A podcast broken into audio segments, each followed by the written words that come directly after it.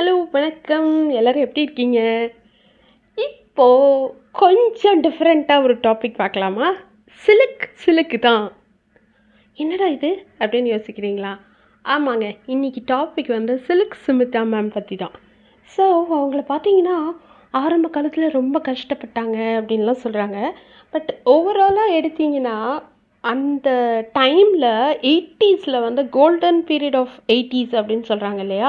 இப்போ கூட நிறைய நடிகர்கள் எயிட்டிஸில் ரீயூனியன் பண்ணுறாங்க அந்த மாதிரி எல்லாம் இருக்கும்போது சிலக் சுமிதா மேமோட பிளேஸை வந்து இன்னி வரைக்கும் யாருமே அடிக்க முடியலங்கிறது தான் உண்மையான ஒரு ஸ்டாட்டஸ்டிக்ஸாக இருக்குது ஸோ ஏன் அப்படின்னு பார்த்தீங்கன்னா ஆல்மோஸ்ட் செவன்டீன் இயர்ஸ் அவங்க வந்து ஃபீல்டில் இருந்திருக்காங்க. அதாவது பெண்களுக்குரிய சாமுத்ரிகா லட்சணம் எல்லாமே இருக்கக்கூடிய ஒரு பெண் அப்படின்னா வந்து சிலுக் சுமிதா மேம் சொல்லலாம் அப்படின்னு எல்லாருமே சொல்கிறாங்க அண்ட் சும்மா ஒரு காமெடி கூட ஒருத்தர் வந்து ஜோக் போட்டிருந்தாரு. என்ன அப்படின்னா அவருக்கு பைபாஸ் சர்ஜரி நடக்கும்போது அந்த டாக்டர் கேட்டாலாம் உங்களுக்கு வந்து ஏதாவது லாஸ்ட்டு விஷ் ஏதாவது இருக்கா? என்ன? அப்படின்னு.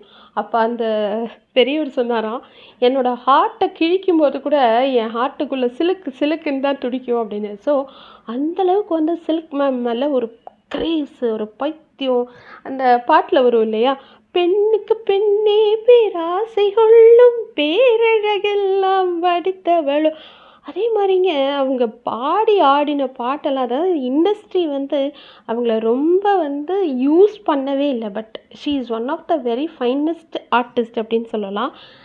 அண்ட் இதை வந்து பல சந்தர்ப்பங்களில் அவங்களுக்கு வாய்ஸ் கொடுத்த ஹேமமாலினி மேம் ஆகட்டும் அதே மாதிரி அவங்க டான்ஸ் சொல்லி கொடுத்த புள்ளியூர் சிரோஜா மேம் ஆகட்டும். அவங்க வந்து அப்படியே அழுதுகிட்டே பேசும்போது இன்ஃபேக்ட் டேர்ட்டி பிக்சர்னு ஒரு படம் எடுத்தாங்க இல்லையா? அது வந்து சில்க் சுமிதா மேடமோட லைஃபே இல்லை.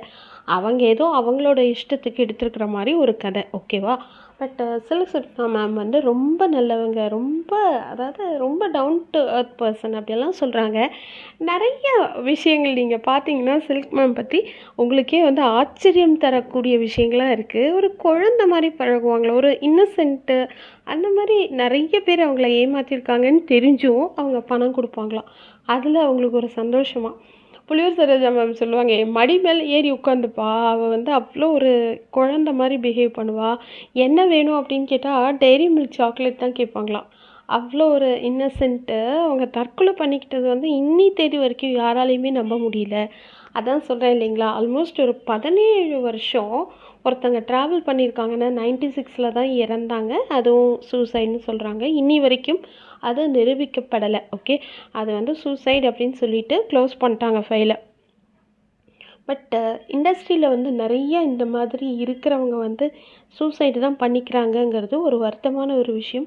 பட் நான் பார்த்த வரைக்கும் யூடியூப்பில் பாடல்கள் எல்லாத்துலேயுமே வந்து சில்க் சுமிதா மேம் வந்து இன்னுமே த டாப் அப்படின்னு தான் சொல்லலாம். அழகுக்கு எப்படி எல்லாரும் சொல்கிறாங்களோ அவங்களோட அந்த அந்த ஓவராலாகவே வந்து சில்க் மேம் பார்த்தாலே சிலுக் சிலுக்கு தான் அப்படின்னு சொல்கிற மாதிரி தான் இருக்குது அதனால தான் நான் அந்த கேப்ஷனே வச்சேன். சிலுக் சிலுக்கு தான். இந்த மாதிரி உங்களோட ஒப்பீனியன் சில்க் மேம் பற்றி ஏதாவது இருந்ததுன்னா என் கூட ஷேர் பண்ணுங்கள் thank you for listening stay safe